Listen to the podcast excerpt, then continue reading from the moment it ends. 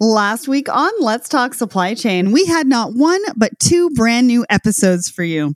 The first was a very special Juneteenth episode featuring the incomparable Sharon Manker. Sharon is an award winning supply chain, supplier diversity, and inclusion strategist, author, board director, keynote speaker, and advocate.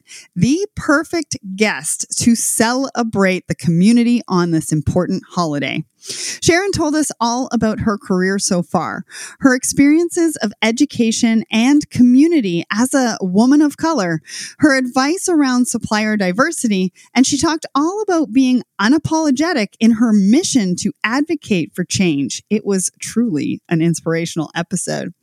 The second new episode we brought to you last week was episode 33 of Blended, and we talked about surgery and recovery. Now, this is a subject that is very close to my heart. If you follow me on social media, especially Instagram, you'll see I've been very open about my journey with lipedema. I've had two surgeries in the last year or so, and my experience really got me thinking about what people go through behind closed doors and how difficult it can be to recover and prioritize health when work is such a big part of our lives.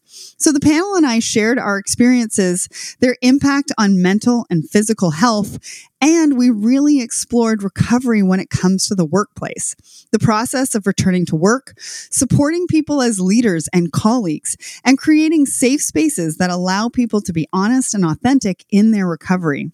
There were some really valuable insights in there that everyone should take note of. So if you want to catch up, you can find these episodes over at let's talk supplychain.com on our YouTube channel or anywhere else that you subscribe to the show. Woman in Supply Chain was episode 344 and Blended was episode 345. Let's Talk Supply Chain is not your average supply chain podcast. We feature not just the top of the industry, but also diverse voices from within the community, new innovations, and the disruptors making waves in the industry. Don't listen to the same old, same old. Be sparked by new ideas and fresh perspectives only on Let's Talk Supply Chain. When you're looking for cutting edge resources on innovation and trends across supply chain, where do you go? What about when you're on a mission to find like minded professionals and cultivate relationships that go beyond an emoji reaction? And what about when you're trying to generate leads, build campaigns, and get ahead of the game in the unique world of supply chain marketing? Supply chain has been missing a single collaborative hub that brings people and ideas together in an environment that is safe yet stimulating for everyone. Until now, just one platform that's as dynamic and innovative as you are. Welcome to the Secret Society of Supply Chain, a private network for the supply chain community. An industry first brought to you by supply chain media entrepreneur Sarah Barnes Humphrey. The Secret Society of Supply Chain brings professionals of all backgrounds and experience levels together in the industry's largest dynamic Network, focusing on industry learning and career development, as well as networking and community. The Secret Society of Supply Chain hosts all the content, connection, and creativity you need for supply chain success. But which group is for you? Well, head over to letstalksupplychain.com, find the Secret of Society banner, and take the quiz and join our waitlist. There are limited number of spots available, so make sure to get on that waitlist so that you are one of the first into the Secret Society of Supply Chain. Hello, everyone, and welcome back to Let's Talk Supply Chain. Before we dive in, I'm going to ask you a question. How many countries are licensed to use the software developed by today's guests? Any idea?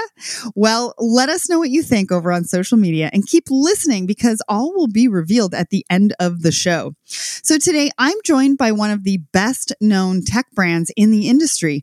More than 18,000 logistics organizations use their software solutions, including 24 of the top 25 global freight forwarders and 43 of the top 50 global 3PLs. They are a force to be reckoned with, but who are they? Well, I'll reveal all after the poll of the week. So, the question we asked you salespeople, do you really understand what your marketing team does and how they can support you? 53% of you said yes, 44% of you said no.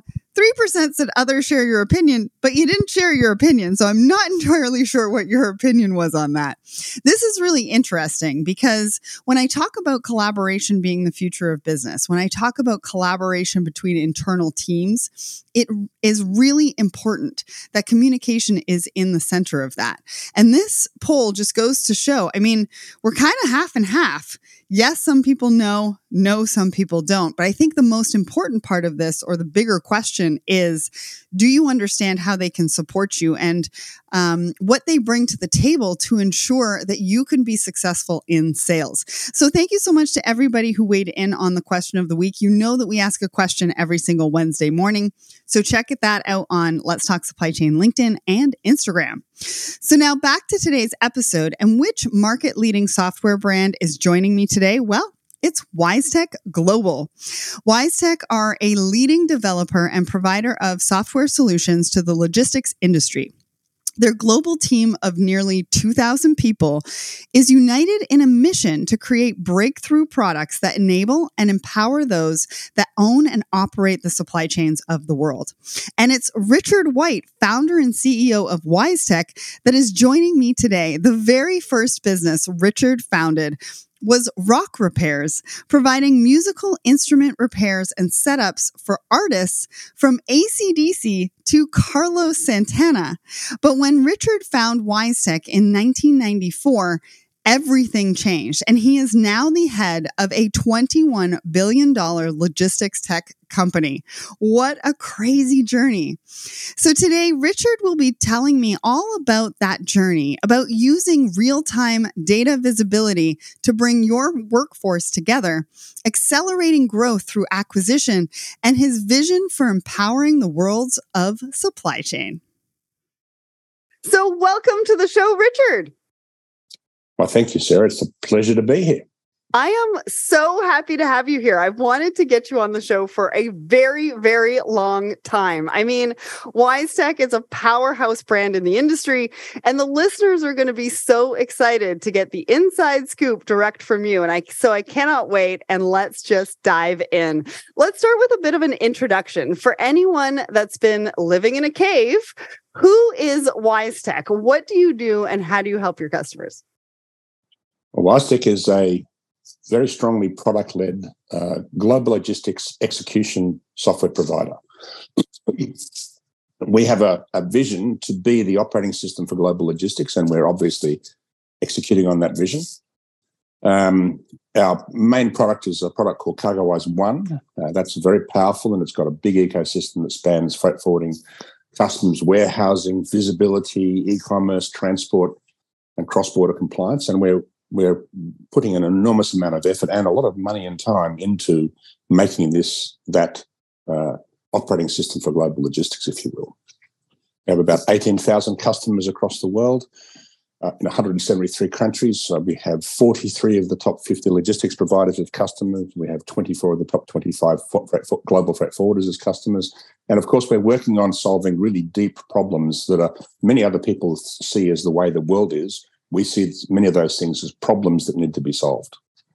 Well, congratulations. I mean, it's so impressive. And like you said, you work with 43 of the top 50 global 3PLs and 24 of the 25 largest glo- global freight forwarders. And I've been in logistics for a very long time. I worked for a freight forwarding company. And so I've known about WiseTech and CargoWise for quite a number of years out of my 25 year career. And so I think uh, it was Jean that said that you are the longest running overnight success, right?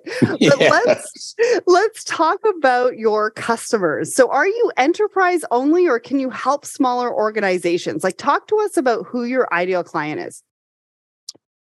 Look, we try to be all things to the industry.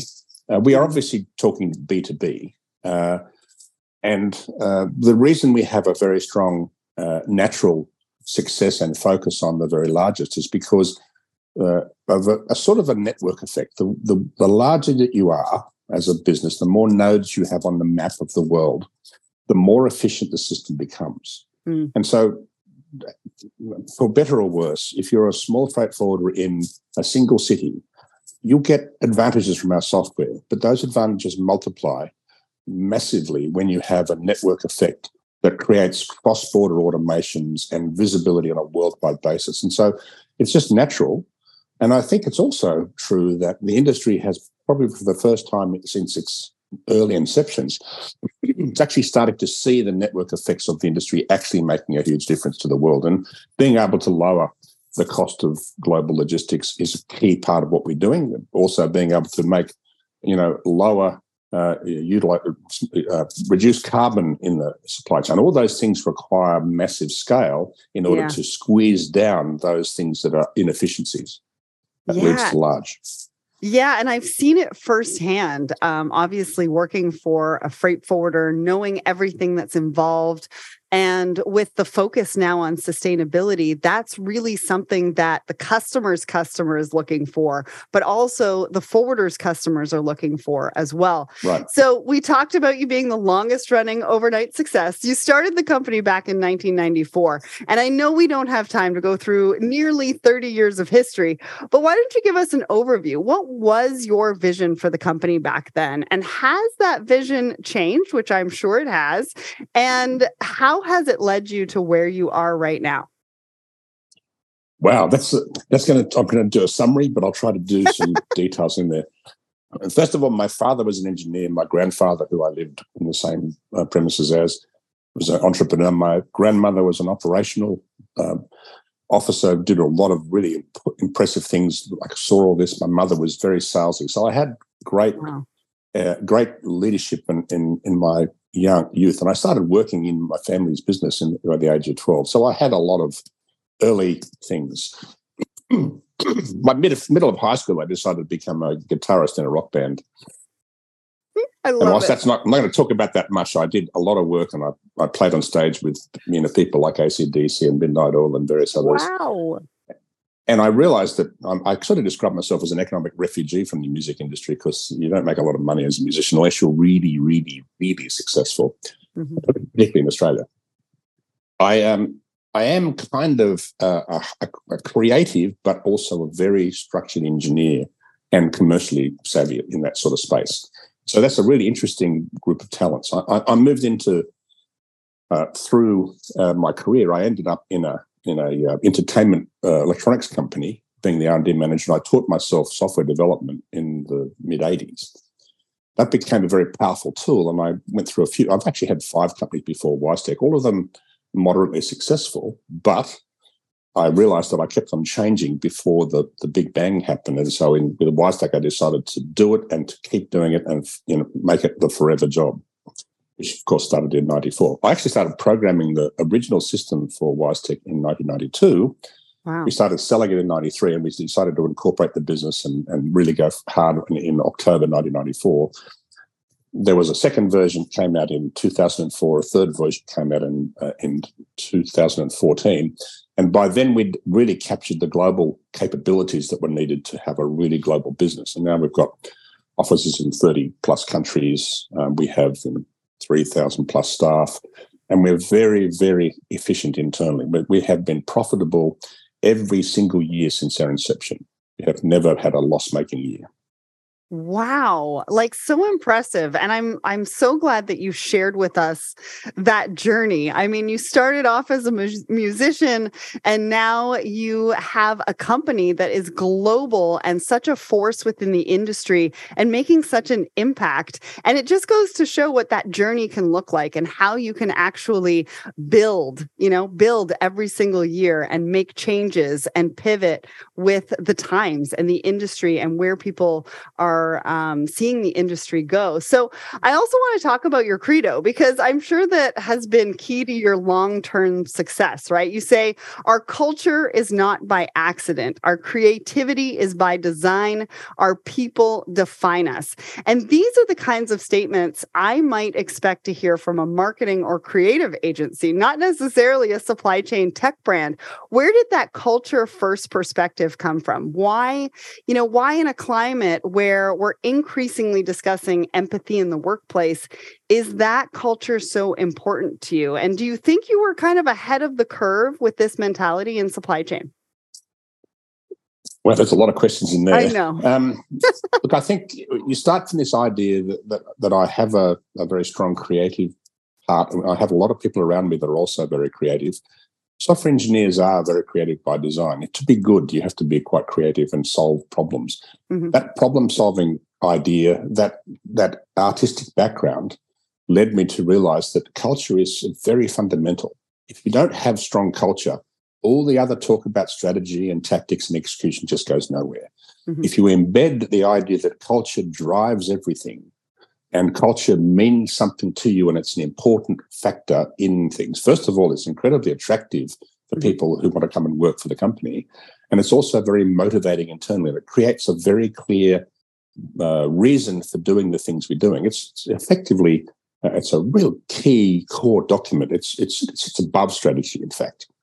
Now, that that doc, I wrote that document, but I spent a lot of time talking to all sorts of people across the company, and, and and focused on individual sentences and tried to make them deep and meaningful and powerful. So when you read it, some of those things were just outcroppings of our passion and outcroppings of our drive. It has been a foundational document, and when we released that, we we were everybody around the, the company and many people outside saw a very big shift in our in our ability to focus and our ability to know what our purpose was. So that's a great that's a great result. Those uh, that credo and the mantras that go with it, and, that, and the mantras themselves have been in, increased and, and, and tweaked and, and, and, added to over time are very powerful force multipliers for the company. Hmm. So, from my perspective, they help with recruitment, they help with attraction, they help with uh, retention of the custom companies. They give purpose to our people, and they actually define who, what we are, and how we go about things. Hmm. That's mesmerizing. I love how you sum that up and the passion behind what you're talking about. And you know the passion behind why this is so important to you so being in the industry for so long do you think you've been kind of ahead of the curve with this mentality in supply chain i would say so so uh, the interesting thing is that uh, the only place you can benchmark yourself properly is against yourself. Okay. Trying to be ahead of a curve when you when you can't really measure that curve. Like we we had the probably the first SaaS model in the world. Mm-hmm. I released that in very early 2008 before I knew what SaaS was. I didn't think of what other people were doing. I was solving a fundamental problem that actually uh, we changed our model from the old sort of licensing that most software companies had back then, which was a big one-time license and then maintenance right. every year, to no money up front and pay for what you use only. And that went into that. We were going to the global financial crisis, which happened later in 2008, and every capital budget was just smashed completely. Mm-hmm. Yet we grew 3% a month from 2008 through to 2011. It was extraordinarily positive wow. because we invented something and I didn't. I don't think people copied us, and I didn't copy anybody else. But we, it is convergent evolution that we ended up as a SaaS company because it solved a correct problem. Hmm. Amazing. And so, you know, WiseTech, your businesses span the length and breadth of the industry. So, can you give us a snapshot of the supply chain landscape right now? You spoke about the financial crisis, but obviously we are post pandemic, right? Um, what are some of the challenges? What are you hearing from your customers? What are they kind of asking you when they're navigating this post pandemic new normal? Well, first of all, during the pandemic, everything was very distorted.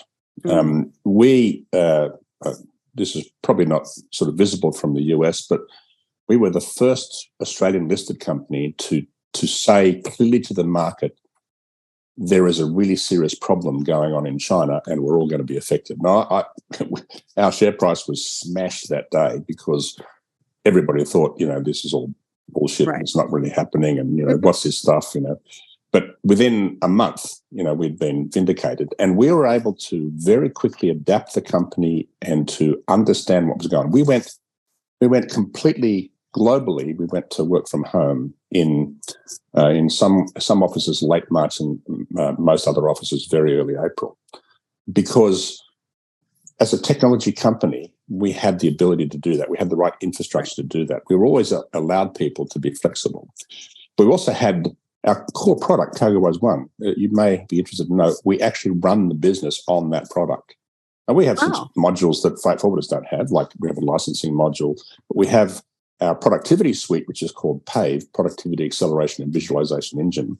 That permeates every part and every level of the company. And I can see uh, work items, projects, and tasks running across the whole business. I don't look at it all the time, of course, because other people do that with me.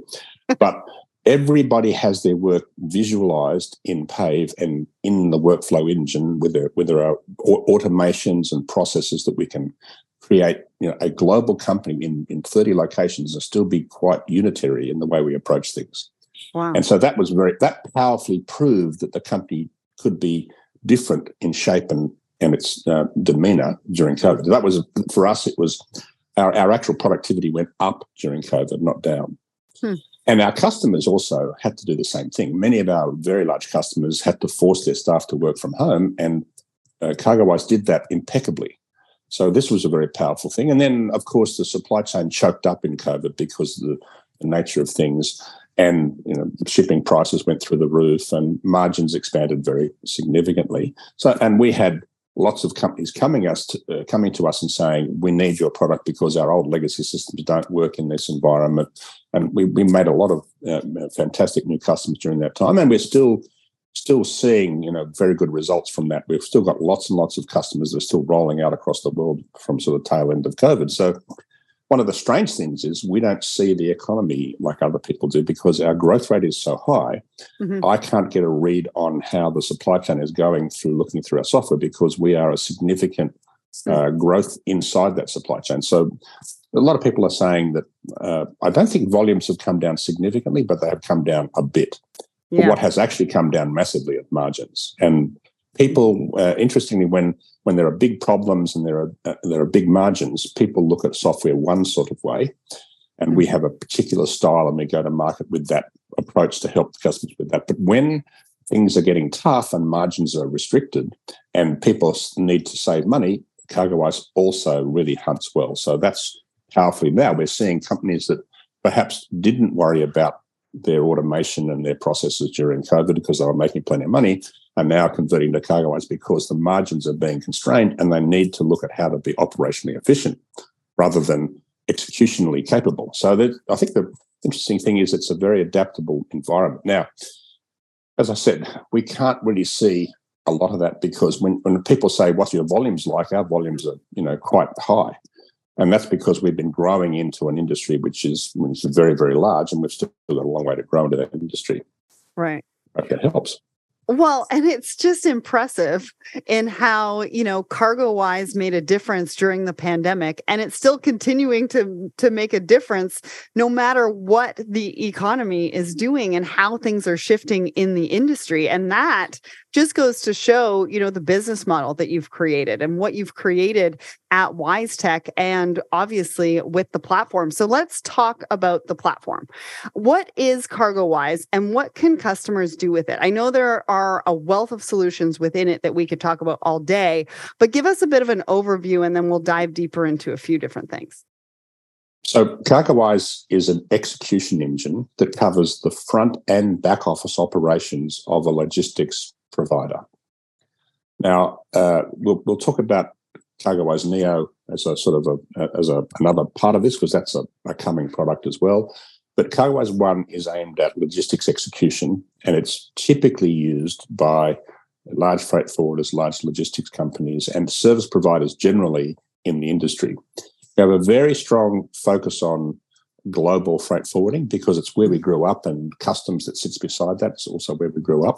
Right. Um, there are some really important conceptual differences between CargoWise and its predecessors and, and its uh, and other other companies that sit alongside us. We have a single global database, a single global platform that when a I remember I talked about the fact that it's a network effect issue. So when a freight forwarder puts every office on CargoWise One, which sometimes takes a few years, sometimes can happen very quickly, depends on their appetite for speed and and and, uh, right. and pain. but uh, you get this sort of force multiplier that comes in where everybody can see everything if they need to, and that, but they can still work very locally within their business as well. Hmm. That global data set means that you don't rekey an export into the import country. It means that the exporter can see the importer's processes for statuses and visibility, and vice versa, the importer can see the exporter's status. Uh, the the underlying system has extensive configuration capabilities. It's a standard product. Uh, we build capabilities for the industry. We we do listen to customers and add things for customers, but we always genericize and make them available for everybody. Hmm. It has very powerful workflow. Has real time visibility across the system, and you know there's a lot of talk about visibility. We should yes. come to that later on. Uh, but our visibility is quite different in that it's connected to automation and execution. We have very streamlined processes in there. We have deep data capture.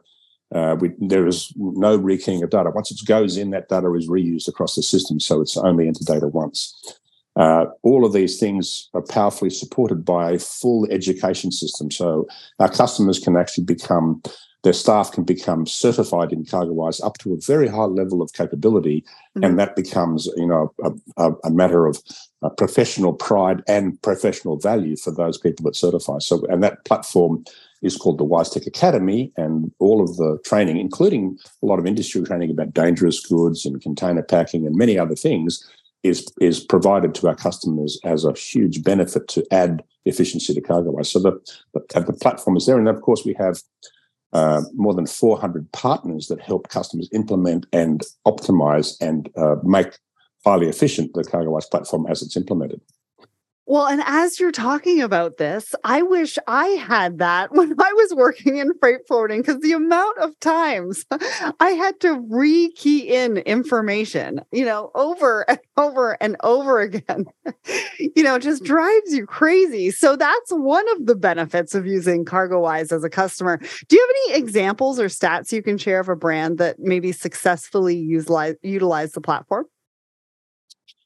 I think all of our large customers have had significant productivity and uh, efficiency and uh, risk mitigations that have come about because of CargoWise. But you can see this in the accounts and, and the successes of our very large customers. I, w- I would use DHL and DSV as really good examples of successful implementations that, that in the early days took a long time, but now are producing fantastic results. You know, DHL dramatically reduced their information systems uh, costs. Uh, over the three years that they implemented CargoWise One, they reduced their IS costs by something like 200 million euros a year.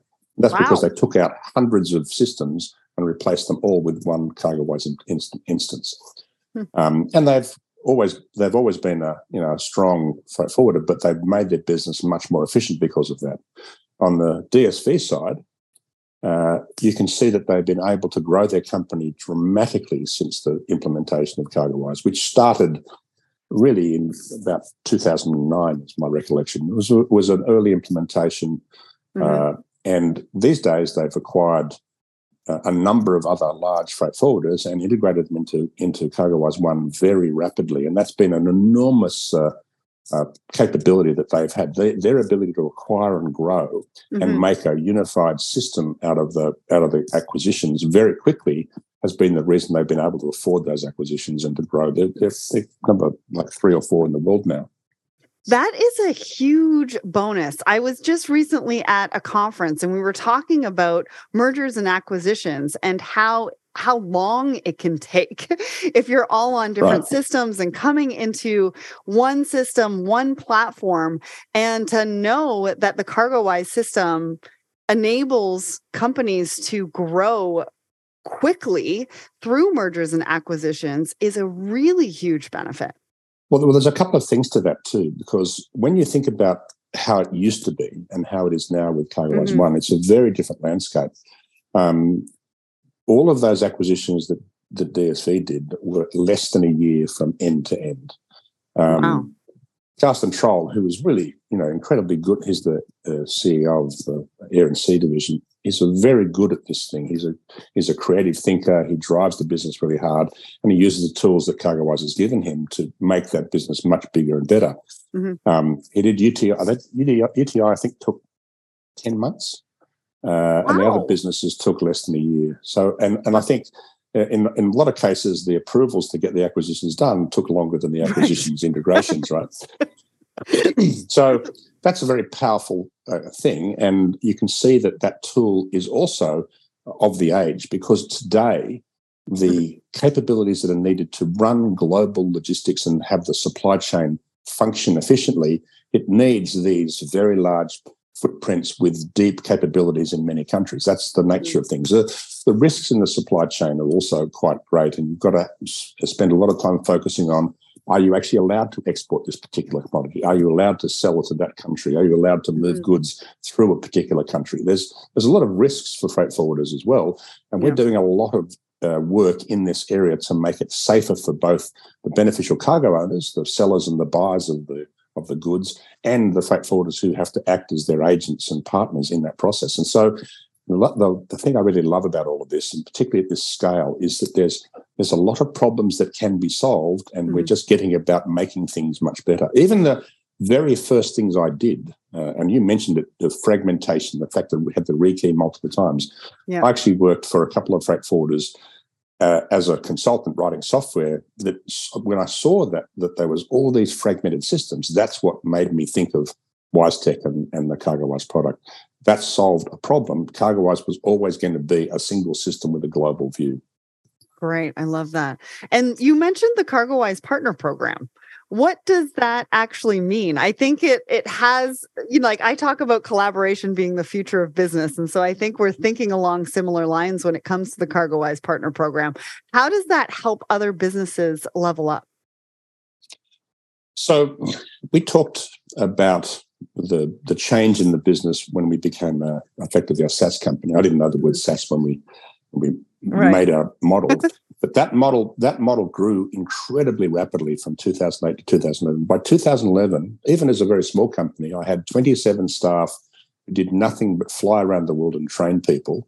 Wow. And I realized that that wasn't scaling. I had 100 orders, 100 right. implementations that were backlogged and they were getting longer. They were getting shorter. And it would take us six months at least to put a consultant on to do the training. And it was not a highly profitable business, and most of my staff were away from home three or four four weeks every month. Mm-hmm. So it felt bad for it felt bad for a run, number of reasons. And I realised that we'd had lots of staff that were working in customers that had gone out on their own and had started to consult. They'd done the implementations, they'd finished the implementations, they were working. Right. So uh, Jane Gander, who you mentioned before, and I and uh, another executive called Vlad, uh, Vlad Bilanovsky we found about 12 people around the world that were actually doing what our consultants were doing. Hmm. I pulled a small number of, I think I pulled three of my 27 consultants out. My training manager had a meltdown because I was slowing down a process that was already going slow. and I said, We're not going to do this anymore. Within six months, we'll be completely digital. We'll have a partner program and we'll have all the education done as a, a, system. And we worked on that very rapidly. This is mm-hmm. 2011, 2012. By the end of 2012, we cleared the entire backlog. I didn't mm-hmm. have any consultants anymore, because you can't really have consultants in the business who compete with your partners outside. So you've got to give the whole thing to be a partner program. Mm-hmm. And we had, I don't know, it might have been 30 or 40 partners by that stage. The company was a lot smaller. And we've grown that partner program. We've given the same education system that creates a CargoWise certified professional, which is a certification you get on the WiseTech Academy, learning mm-hmm. about how to use CargoWise and configure it and optimize it. We give that same educational platform to the partners. Uh, we give them a lot of support internally. We never charge the partners any money, and we don't mm. take commissions from the partners. We mm. allow them to be free agents to to promote the use and efficiencies that CargoWise do, and they earn their money by being a part of our ecosystem. So they're the customers of ours, the partners of ours, ourselves, obviously our staff and the industry. It's kind of a very mutually beneficial ecosystem, and that's why we've got 400 partners. It's a powerful yeah. system. That is very powerful. And I've seen that being done in other industries as well. And it's interesting to see how those kind of programs can transcend through industries, right? I've seen it in the marketing industry um, and other places like that. And with 400 partners, I mean, that just goes to show the success and really what people are looking for when we're talking about collaboration, when we're talking about partnership and what that could actually look like. So I appreciate you for sharing that. So earlier you mentioned visibility, and I'm glad you didn't dive too deep into that because I do want to bring that into the conversation right now. I mean, it's a trending topic. Everybody is talking about visibility, and I think we're having more meaningful conversations, but we're realizing that visibility means different things to different people and it can look very different depending on the environment. So, what does visibility mean to you and your customers, right? Like, how is real time data visibility facilitating the resiliency, the collaboration, and efficiency that everybody is looking for? It's a great question, and it's a very deep subject, and it's probably badly understood by most people. Yes. In my view, visibility is a very thin layer and not particularly productive or capable by itself. Uh, the only benefit for visibility is that it is if it is able to be used to solve the problems in the supply chain, particularly around the port communities, the landside logistics, as we call it, then it has enormous value. Uh, I, I, think that well, I'll stay away from domestic visibility for now, just because it's an area mm-hmm. that we we're not deeply into. One day, maybe, but we're focused on what we're doing and doing the best we can possibly do in the areas where we've got significant capability. But visibility is only valuable if it solves a problem, and so mm-hmm. having visibility itself is actually quite meaningless unless you can use it in a very effective way to create tactics and execution. Mm-hmm.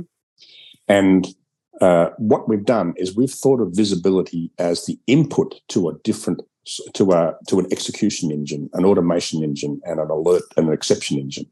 And so our entire process, our entire idea around this is that yes, visibility is an important input, but the output is more efficiency, uh, reducing, you know, wharf storage, reducing truck wait times, reducing per diem slash detentions. Some people call it per diems for container returns, some people call it hmm. detention. Mm-hmm.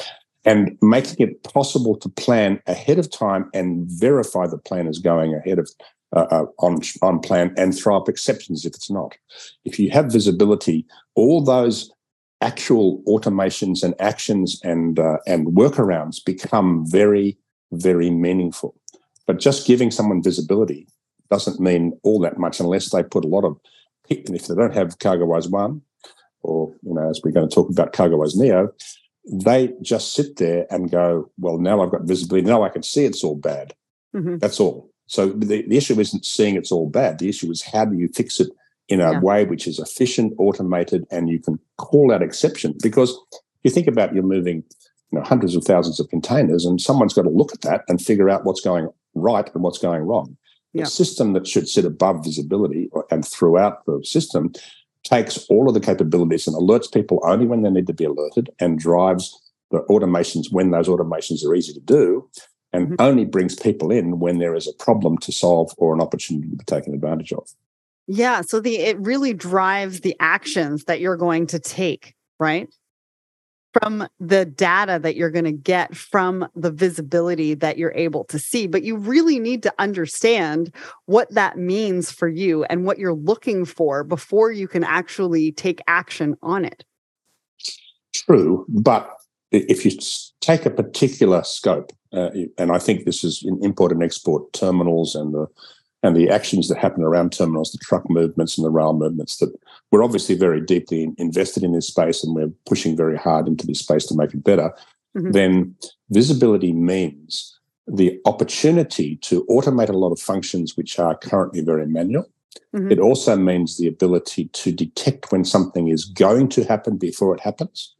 And it also means to detect the, the ability to mitigate for problems as you can see what that has see that the, that action has occurred incorrectly or wrongly or at the wrong time or there's some other problem and you can blend it into an execution engine that makes it very valuable that removes a lot of cost mm. and risk at the same time making the, the supply chain much more efficient and that's the real meta solution is always solving the problem not yeah. just having some extra extra data in a world where we're so overpowered with information, extra data isn't really a help. What's a help is using the data automatically to give you the keys mm. to opportunities and the keys to problems before they become problems or, or uh, before you lose the opportunity. spoken like a true supply chain professional, right? We're all problem solvers. We're looking for a way to mitigate that risk provide that value. And I really like the way you've been able to show us how visibility can be the key to that. Now, earlier on in this conversation, we talked about mergers and acquisitions for your clients, but WiseTech has seen incredible glo- growth through a tactical acquisition strategy. So, talk to us about your approach to growth and how these acquisitions are creating this ecosystem that is just serving the entire industry. What have you been doing? What does that look like? Talk us through the journey. So it's a long journey, and uh, a lot of it's invisible to people now because it happened a long time ago. But I did my first acquisition in 1994 and my second one as well. Uh, uh, my first one, I screwed it up really badly, but it was pretty small and it served as a very good example of what not to do. So I learned a lot from making mistakes. And actually, everybody does learn by making mistakes. It's mm-hmm. the nature of the human experience, right? Yeah. Um, we acquired a number of companies through uh, the 90s, a number of companies through the 2000s. And by the time we got to pre IPO, which we started planning for in about 2014 after the release of CargoWise One, I knew that we had a tool that we could use to amplify and accelerate the company. But you have to use that tool very wisely and in a very particular way. We we have not gone about it. It looks a bit crazy, if you look at it outside, because we've done more than 45 acquisitions in the last six years, and people go, How the hell do you do that? Right. But actually, it's a system. Um, I have an M&A team which is extremely talented and very invested in the company. They're all shareholders and they all understand the business and the value. Um, I, as a very big shareholder, care greatly about what we do and what we don't do. It's important right. to know what not to do as well as not what to do. And you build an integration engine just like you do with software you build an integration engine with the culture of these companies and the people and the knowledge that they retain. Now if you think about software company a lot of what a software company does particularly a product-led software company there's a there's a core culture which is pretty similar for every one of the acquisitions okay? There's some leadership differences there's some cultural differences but there's there's a constant in there which is reasonably easy to to find and expect Separately, because it's logistics, there's even more correlation between the acquisition and your business. So the, the way people think, the problems they're trying to solve, mm-hmm. the way customers interact with them and the industry they're in, that means that the correlation between an acquisition and what you're doing can be thought of as quite quite high, maybe 80 to 90% correlation. Then we have this idea internally, which is deeply embedded in the com- company called the WiseTech Way. It's a way that takes standard cultures and turns them into superpowers. It teaches wow. people. Uh, we have this course called a black belt in thinking, which is based around uh, theory of constraints thinking processes. We have you know deep training capabilities of how you develop software products in WiseTech, and it's different I did my master's degree in 2000 to 2002, and I wrote my thesis, which is quite a big uh, study, into agile development. And because I was a software developer and a product person and an entrepreneur, that thesis has formed uh, the basis of that underlying culture. Hmm. Uh, all of that sort of clipped together quite well and made a really powerful execution engine that can take companies in and turn them into a larger ecosystem for us and for our customers. But there's another layer to it because if you're trying to be global and you're dealing with local capabilities in each country, and, and there's a lot of it, you know that there are yeah. local laws, customs laws, and mm-hmm. other other requirements in every single country. Yeah. These countries don't all speak English. There are French or Italian or German or Dutch or um, uh, Spanish, or you name it. There's there's we, we actually currently uh, ship in I think 37 languages now, and we have wow. staff in many languages. We have we have a China custom system, we have a Taiwanese custom system, we have custom systems in France, Italy, Spain, Germany. We're building Netherlands. We're building the Nordics. You need people who speak the languages, who know the local customs, yeah, who are able to deal it. with government and understand all the technology. Mm-hmm. So these acquisitions are absolutely required to build a global business. And they're very complex and sometimes painful to do. But the only way forward is to have those smart people on the ground. I love that. And you bring them into the fold. So you take what you um, really live and breathe from a culture standpoint, and you bring them into that. Now, you've recently acquired Blume and Envase. So, talk to us about those acquisitions and how you see those elevating what you're currently doing with WiseTech. So, if you think about it, we're coming from the center of the of our skill set, the global freight forwarding. We've been working very hard on customs, and many of those acquisitions are footholds into those customs countries. Mm-hmm. And the next step out, of course, is the landside piece for exports and imports. Right. And we've got uh, a number of investments in that place. We have Container Chain. We have components in CargoWise One that do that. We have Trinium in the US. And we, might, we wanted to make a, a very substantial and very deep move into landside logistics. And the, the biggest market in the world for landside logistics, actually with some of the worst problems and some of the most ingrained difficulties, mm-hmm. is the US. Mm-hmm. So both Blume and Envase add substantially. Blume gives us that rail capability and a lot of other capabilities. It's a very smart, very product led company as well. Mm-hmm. The vendor is a product visionary himself. So I work yes. very well with those sort of people. Yep. And we've got, you know, Envase who have, have grabbed a number of TMS companies and made that part of the, the road mm. part of that very, very powerful. And you know, Larry is really working hard on helping us amplify that M&A strategy as well. So this actually sort of plugs into the strategy, but it sits us right at the core of the problem in uh, LA and Long Beach and in, more generally in the in the port communities and the landside logistics around the US.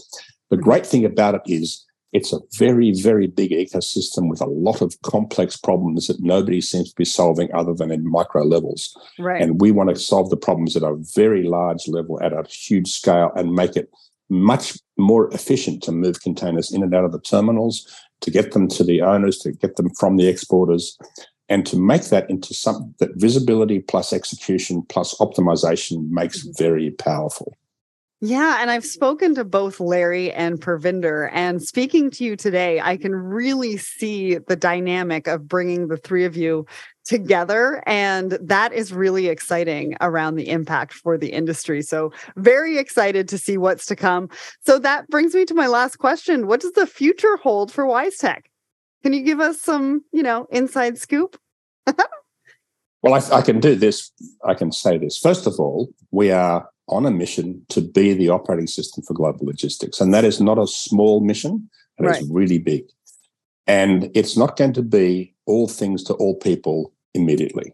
Mm-hmm. Um, just like we've talked about with landside logistics, we're taking very deliberate, very substantial steps.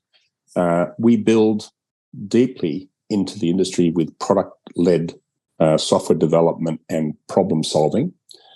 And I can tell you that what we're doing has been, of course, it's been very successful. We've actually grown as in terms of market cap about 25 times just a bit over the last seven years. Wow. And my vision for the company is to keep that extraordinary growth, that problem solving mentality, that product led uh, you know, uh, vision, and the capability to solve the really deep problems in the mm-hmm. industry. So I would say, as a sort of a final thought, that our scale, our reach, and our capability has gotten to the point now where we can actually confront really big problems and deal with them. Mind you, many of these problems people think of as the way the world is, and they don't see them as problems until you offer an actual solution. So mm-hmm. there'll be some surprises in the future, I'm sure, if you if you lead me to do this, I'm certainly going to create more and more surprises because that's kind of fun, right? and I really, really think that you know we've got a fantastic team. We're passion passionate people. Mm-hmm. Pretty much across the company, there's an enormous number of staff who are shareholders in the business. We give equity as part of the packaging, and we do it very sensibly. And and of course, because the company's grown so much, I have extraordinarily motivated, very you know, very capable people that are very sticky in the company. Um, I'm looking forward to working hard to solve the world's logistics problems and to do more in that space. And of course, we've got a, an upcoming release of Neo coming relatively soon. I'll keep that as a surprise as exactly when. It might not be today or tomorrow or next month, but it'll come. And it'll it'll have some some new things in it that are really very valuable for the industry. And, and we've been cooking that for a while, and people keep asking us when's it coming. So I'm not going to tell you, but I, I have a surprise to, to come. Well, I tried, everybody. I tried. Well, I'm very excited to see what is coming next for you. And 2023, once again, has brought another turbulent year for supply chain. But increasingly, we're coming to realize the power of people and how a unified supply chain can help us all weather the storm. And WiseTech is a driving force behind that principle. They strive every day to develop products that empower success. They value transparency, culture, teamwork, and creativity. And they continuously invest in building technology that is scalable and sustainable for the long term. And that is truly what supply chain needs. If you want to find out more, you can check them out at wisetechglobal.com.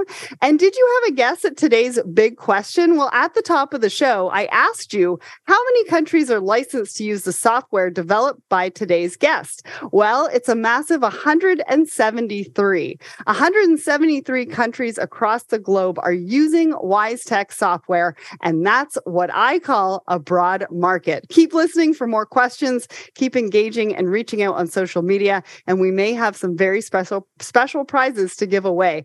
Thank you so much to Richard. Thank you for the team at WiseTech for making this happen. Richard, it's been a pleasure.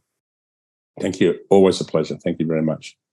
Did you know that the average cost of losing an hourly supply chain worker has reached $19,607? And that recent research shows that 77% of hourly supply chain workers are considering a job change in the next three months. This could have a huge impact on your productivity, bottom line, and culture.